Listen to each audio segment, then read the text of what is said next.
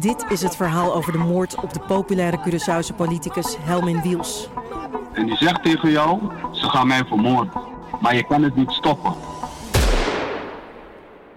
Wiels de moordzaak is nu te beluisteren in je podcast-app. In 1986 wordt er een moord gepleegd. Het is een moord in huiselijke kring, ergens in een buitenwijk van Stockholm.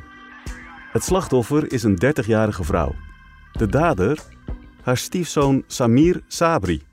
En vrijwel gelijk als de politie ter plaatse is, bekent hij haar vermoord te hebben. Op basis van die bekentenis en ander bewijsmateriaal wordt hij veroordeeld tot een lange gevangenisstraf. Alleen kort daarna beweert hij onschuldig te zijn.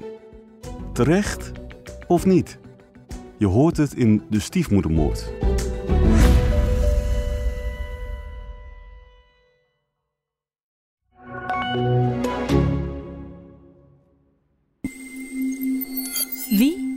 Heeft duivenmelker Henk Gerritsen doodgeschoten? Wie zou deze man, door bekenden geschetst als sociaal, vrijgevig en hulpvaardig, iets aan willen doen? We komen steeds meer te weten en voelen tegelijkertijd dat mensen nog niet het achterste van hun tong laten zien. Er is nog heel veel waar we achter moeten komen. Onze hoop dat de politie ons mee zou nemen het dossier in is vervlogen. Wel lukt het ons om contact te leggen met oud-politieagenten. Mannen die nu niet meer bij de politie werken, maar destijds wel in het rechercheteam zaten rondom de moord op Henk. Een van die mannen is Wolfgang Oude Oost uit Apeldoorn. Goedemiddag, Goedemorgen, middag. meneer Roost. Mevrouw en meneer Koepen. Dank u. Dank u. Je hebt geen handen gegeven. Nee hè, dat doen we niet. Kasper van Hoorspot. Ik ben uh, Berendien Titelepta. Dank u. Voor ons wil Wolfgang best even terug zijn geheugen induiken. Want Wolfgang was vanaf het eerste moment betrokken bij het onderzoek naar de moord.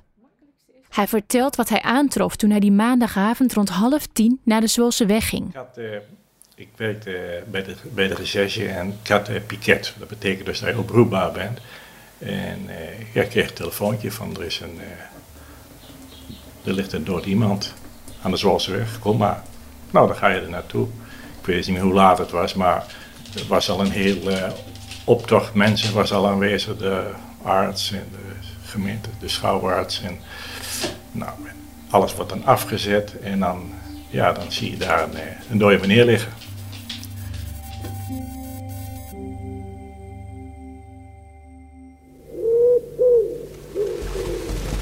Je luistert naar De Moord op de Duivenmelker. Een podcast van het Algemeen Dagblad en de aangesloten regionale dagbladen. Mijn naam is Berendien Tetelepta. En samen met Casper van Oorschot doe ik onderzoek naar een cold case. De moord op de geliefde Henk Gerritsen.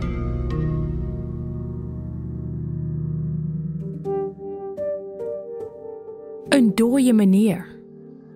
Zelf zitten we inmiddels al zo diep in het verhaal dat deze omschrijving van die lieve Henk wat ongemakkelijk aanvoelt. Maar ja, op dat moment is dat natuurlijk wat het is: een dooie meneer. De technische recherche die is bezig met de sporen eh, vast te stellen.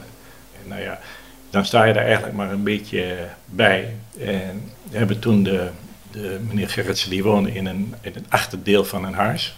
En het voordeel was eh, verhuurd aan een echtpaar, waar hij ook eh, veel eh, zaken mee deed, maar op hun eh, gemeenschappelijke hobby was dan de duivensport. Die maar eh, ja, meegenomen naar het bureau en die heb ik verhoord van eh, wat is er gebeurd, en wat heb je gehoord en gezien en wat denk je en, enzovoort. Dus dat is dan de eerste avond, hè, dat ging tot diep in de nacht door. Dus buurman Kees is meteen de eerste nacht verhoord door deze rechercheur. Daar willen we straks meer van weten. Eerst vertelt hij hoe het na die nacht verder ging. ik denk wel met een man of 50. Heel breed wordt er geregisseerd. Van die, die duivenwereld, dat is een hele aparte wereld. Waar toch ook betrekkelijk in die tijd al behoorlijk veel geld in omging. In duiven op zich, maar ook in de eieren van die duiven. En Henk Gerritsen had goede duiven, werd verteld in de, in de, in de duivenwereld daar. En ze deden ook mee aan wedstrijden. En ja, hij zat vaak in de, in de top wat betreft de duiven die dus het vroegst binnenkwamen. En dat leverde ook prijzengeld op men we dachten dus ook, ja, is er rivaliteit in die, in die duivenwereld? Nou, die is er zonder meer. En jaloezie. En dus hebben we die, eh, ja, die hele vereniging, voor zover hij daar contacten mee had, eh, nagegaan, bekeken, verhoord. En er zijn ongelooflijk veel eh, mensen verhoord in, die, in, die, in dat onderzoek. Eh, De politie hoort in de loop van het onderzoek zeker 500 mensen en steekt er duizenden manuren in.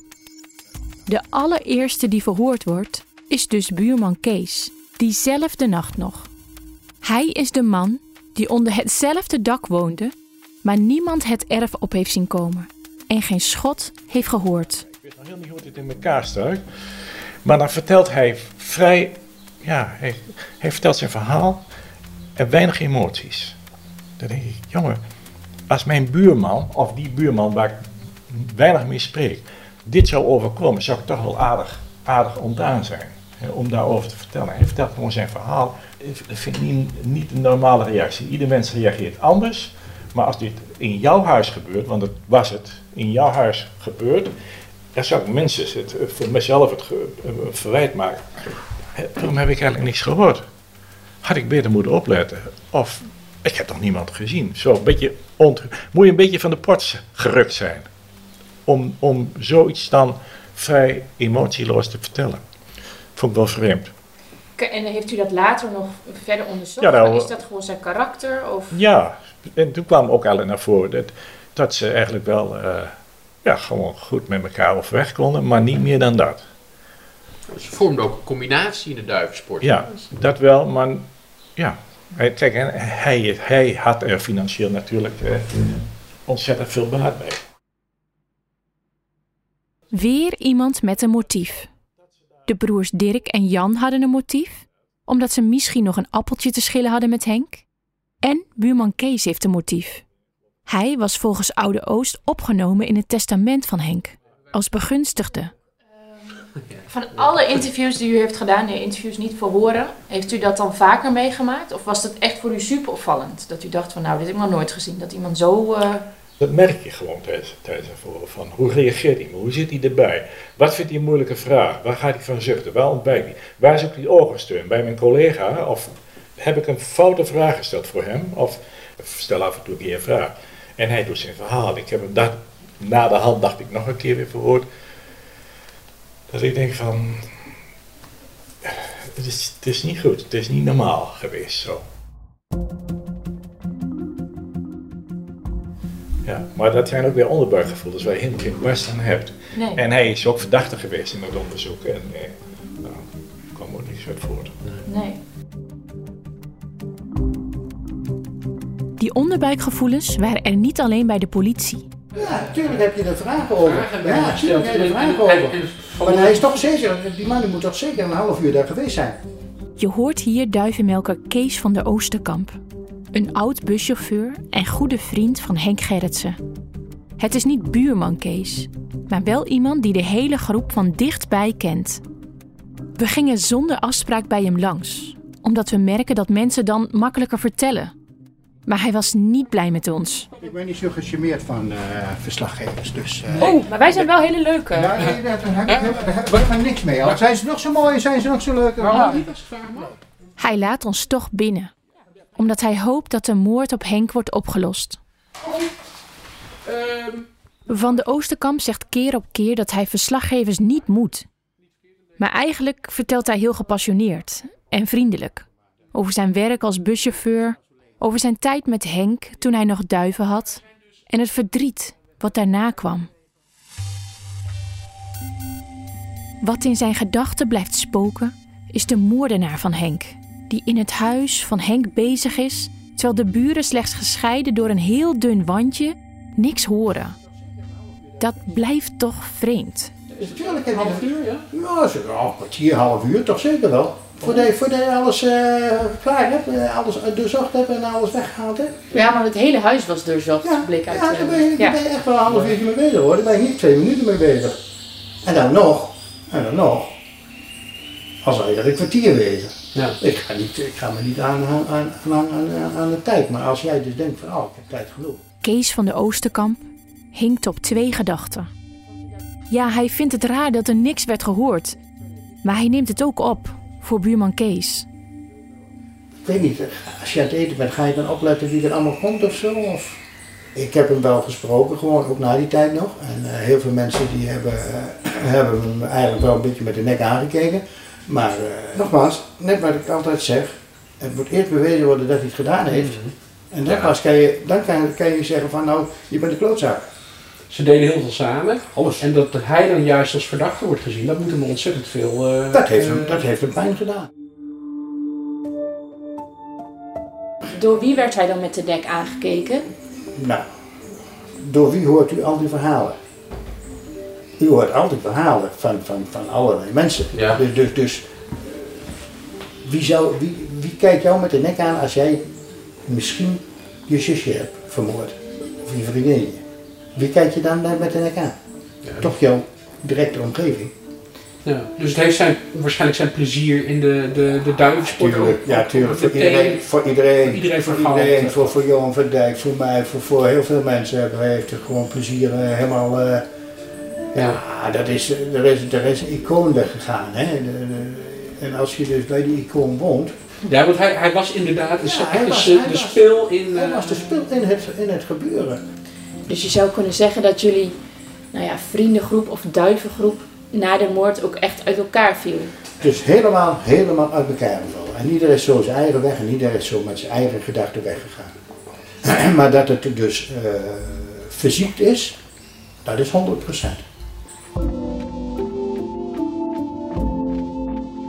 Wat een naar beeld. Die groep die elke maandag gebroedelijk bij Henk zat om over de duivenvluchten van het weekend te praten, is helemaal uit elkaar gevallen. Geen voortzetting van wat Henk allemaal had opgezet. Iedereen ging weg met zijn eigen gedachten over de zaak. Het plezier in het duivensport was weg. Er is er nog één die duiven heeft, dus de rest is allemaal weg. Wat wij ook wel veel gehoord hebben is, ehm, nou Henk was heel vrijgevig, heel goeig, heel ehm, open. Zou het ook kunnen dat er mensen misbruik maakten van hoe vrijgevig en open hij, hij was? Maar denk je zelf, als Sinterklaas komt wil iedereen een cadeautje. Toch? Omdat iedereen maar blijft beginnen over buurman Kees en het feit dat hij niks hoorde, is het nu tijd om hem op te zoeken. Om zijn kant van het verhaal te horen. Toen we hem twee weken eerder per telefoon spraken, moest hij nog even nadenken of hij wel mee wilde doen. Het is allemaal zo lang geleden, zei hij. En dat begrijpen wij ook. Het kan pijnlijk zijn om emoties naar boven te halen die al een goed plekje gevonden hadden. Toch leeft er bij ons de hoop dat wanneer Kees ons spreekt en ziet, we duidelijk kunnen maken dat het belangrijk voelt om zijn verhaal te laten horen. Dat hij het beeld van Henk en van die avond in maart 1998 zo compleet mogelijk kan maken.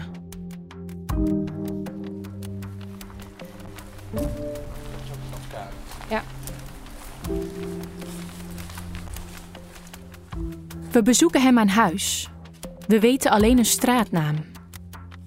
Er staan allemaal lage flats aan de straat, dus we moeten bij ieder gebouw de naamplaatjes lezen, tot we zijn woning vinden. Ah,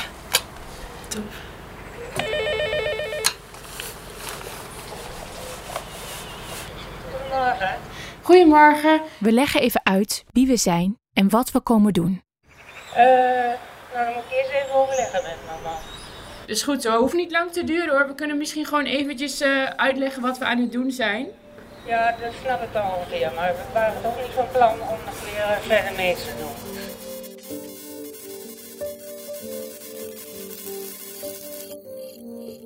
Wij willen verder toch niet meer meedoen. Ze heeft opgehangen. Ze heeft hem afgesloten. Oh ja. Nadat we zijn afgescheept, zitten we weer in het camperbusje van Casper. De wolken zijn donker, het dondert in de verte en we hebben het er nog even over waarom we niet binnen worden gelaten. Het kan één zijn omdat hij verdachte is geweest in de zaak, omdat hij begunstigde is in de erfenis van Henk Gerritsen, er ook echt een beetje verdacht uitkomt.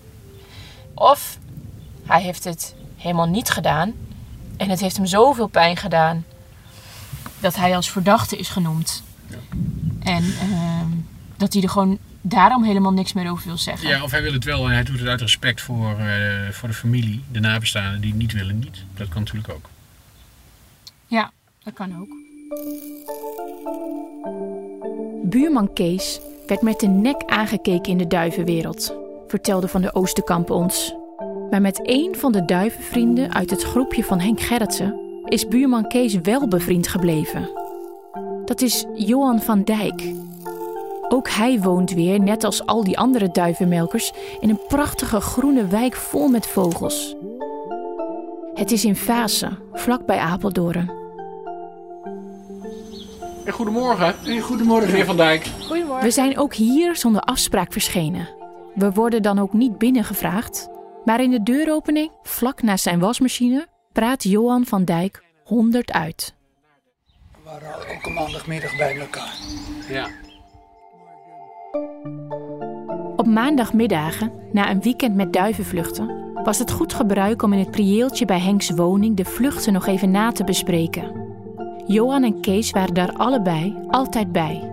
En ook na de moord, toen de groep uit elkaar viel, bleven deze twee elkaar wel zien. Wij komen elke drie weken nog bij elkaar. Ja. Altijd eigenlijk al sinds de dood van Henk Gerritsen. We- Weet u eigenlijk waarom hij nu er niet over wil praten? Ik denk ook dat er wel een bepaalde teleurstelling is geweest. Zijn vrouw, zijn dochter, men, heeft hem ook onder druk gezet. te- terwijl hij het grootste slachtoffer was. Want die dag in dag uit met hem samenleefde en samen te doen hadden. En als eh, Henk Gerritsen kleding ging zijn vrouw met hem mee om eh, de spullen te kopen. Ik bedoel maar, je bent zo nauw verbonden met elkaar. Dan ga je op een gegeven moment zeggen van wat er allemaal omheen plaatsvindt, hoeft voor mij ook niet meer. Het is psychisch natuurlijk eh, dat je grootste vriend, wat jij voor de buitenwereld onder de pers geplaatst wordt om als verdachte beschouwd te worden. Buurman Kees heeft er mentaal erg onder geleden, vertelt Johan. Hij zou voor hem alles gedaan hebben, terwijl die door de buitenwereld op dat moment juist van de andere kant bekeken werd. Van eh, kunnen we hier wat uithalen? Voor Johan is het in ieder geval duidelijk. Ik geloof er 0,000. En als 00 is, dan kan ik er nog 10 decimalen achter gooien. Maar dan is het helemaal nul. Zo wil ik het zeggen. Zoveel overtuiging is indrukwekkend om te horen. Maar tegelijkertijd zitten wij nog wel met vragen. Wat is de verklaring van buurman Kees dan? Wat pleit hem dan precies vrij? We gaan eerst even terug naar regisseur Oude Oost, die ons aan zijn keukentafel door de hele periode heen praat. dat hij eh, bezoek had gehad op die zaterdag van eh, vreemde, vreemde figuren, een beetje zigeunerachtig uitziende mensen. Waarvan de een was, was een vrouw geweest en die waren met een verhaal gekomen, ze wilden een duif kopen. Nou, die gezegd, ik, eh, ik verkoop zo geen duiven. En toen waren ze uiteindelijk waren ze weer weggegaan. En later vertelt Henk dat, eh, dat er daarna nog een paar mensen zouden, ook rare figuren zouden zijn geweest, die hij ook had weggestuurd. Nou, dan zijn we natuurlijk hartstikke benieuwd wie, wie is dat, of wie zijn dat geweest. Om daarachter te komen, schakelt de politie de hulp van het grote publiek in. In opsporing verzocht wordt op 27 april 1998, bijna een maand na de moord, gevraagd aan de kijkers wie er op het erf bij Henk is geweest. Het duo wordt omschreven als een Turkse man met een gouden tand en een Joegoslavische vrouw. Een aantal dagen na de uitzending meldt het duo zich bij de politie. Ze zeggen dat zij wel bij Henk zijn geweest, maar niets met de moord te maken hebben. De politie heeft in eerste instantie niet genoeg om hen vast te houden. Maar weken later wordt de man met de gouden tand alsnog opgepakt. Zijn 37-jarige vriendin wordt later ook opgepakt. En die worden ook verhoord en die vertellen dan dat zij eh, daar geweest eh, zijn, inderdaad, om te vragen voor een duif. Want die mevrouw, die heeft een zwager die ook in de en die wil dan, daar wil ze een duif aan cadeau geven voor zijn verjaardag. Maar dat vinden we een, een volslagen uh, ongeloofwaardig verhaal. Want je gaat niet zomaar een, een duif kopen voor- waar, je, zelf de ballen verstand van hebt. Je weet niet wat een duif moet kosten, hoe goed een duif is, enzovoort. Want, dus denken we, nou, dat is een raar verhaal. Dat wisten we toen al wel. Dat de vrouw een zwager in de duivenwereld heeft, klopt wel. Daar komen we later op terug. Oude Oost was rechercheur in het onderzoek. Zijn leidinggevende was destijds Henk Bril. En bij hem mogen we langs, op het hoofdkantoor van de GGD Gelderland Midden, waar hij nu bestuurder is. Ja, ik denk dat eh, er sprake is geweest van afgunst in de, in de duivenwereld. Hè, dat, eh, dat Henk gewoon te succesvol eh, is geweest. Eh, we hebben niet zo heel veel aangetroffen volgens mij eh, aan andere mo- mogelijke motieven. Dus we hebben eigenlijk deze theorie uiteindelijk maar neergezet. En dan is het idee dat, eh, dat er nou, dat vanuit de duivenwereld contact is met de criminele wereld. Dat er mensen nog tussenin gezeten hebben, dat er dus de uitvoerders waren. En er was een makelaar die, zeg maar, die dan daartussen gezeten heeft. Dat is een beetje het idee wat ik heb en, en wat ik in ieder geval in mijn hoofd heb zitten. Dat we daar best een eindje in, in gevorderd waren van hoe zou dat ongeveer gebeurd kunnen zijn. Maar uiteindelijk niet verder gekomen zijn dan, eh, dan eh, verdenkingen en vermoedens, maar geen bewijzen. Henk Bril vat hier samen wat hij even daarvoor heel uitgebreid aan ons vertelde. Hij gaat uit van een scenario waarbij er drie schakels in de ketting zitten. Als eerste de tipgever. Iemand uit de duivenwereld. Iemand die een crimineel uit Apeldoorn een tip gaf dat er bij Henk wat te halen viel.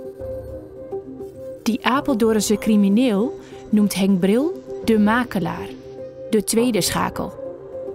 Hij pleegde namelijk niet de moord, maar zocht alleen iemand op die met een simpele tip het prima zou vinden een onschuldige duivenmelker om te leggen. En de laatste schakel is degene die de moord daadwerkelijk uitvoerde. De moordenaar. Voor jullie gevoel was die theorie wel kloppend, maar konden jullie de bewijzen er niet bij vinden? Nou ja, het is een kwestie van eh, eigenlijk steeds meer theorietjes wegstrepen. Maar dat doe je. Het is een beetje wegstrepen van theorieën en, en scenario's. En eh, van nou, wat, zal, wat zal er allemaal gebeurd kunnen zijn. En deze bleek eigenlijk open en die hebben we niet kunnen wegstrepen. Daar komt het eigenlijk om neer. Je, je, je, bleef open als... eh, en, en dat is de reden waarom ik ook al zei. Van, ik heb al, altijd gedacht, vroeg of laat gaat iemand in de duivenwereld zeggen... joh, ik eh, weet er iets meer van. En dat is precies het stukje wat we vol misten. Dan, ik bedoel, dan, dan, ja, dan, dan kom je bij die makelaars uit, dan kom je ook bij die uitvoerders uit. En ja, dan kun je zaken rondmaken en tegen de familie zeggen van nou, we weten hoe het, hoe het gebeurd is. Dit zei rechercheur Oude Oost ook tegen ons. Hij zei: Voor mijn gevoel wisten we voor een groot deel wel wat er was gebeurd. Maar het bewijs was alleen praatbewijs, geen bewijs op papier. Nu zijn we vooral benieuwd: wie zouden die drie schakels in die ketting zijn geweest? Wie was die tipgever uit de duivenwereld? Wie was, volgens de theorie van de politie, de makelaar? En wie de moordenaar? In aflevering 5 vinden we antwoorden.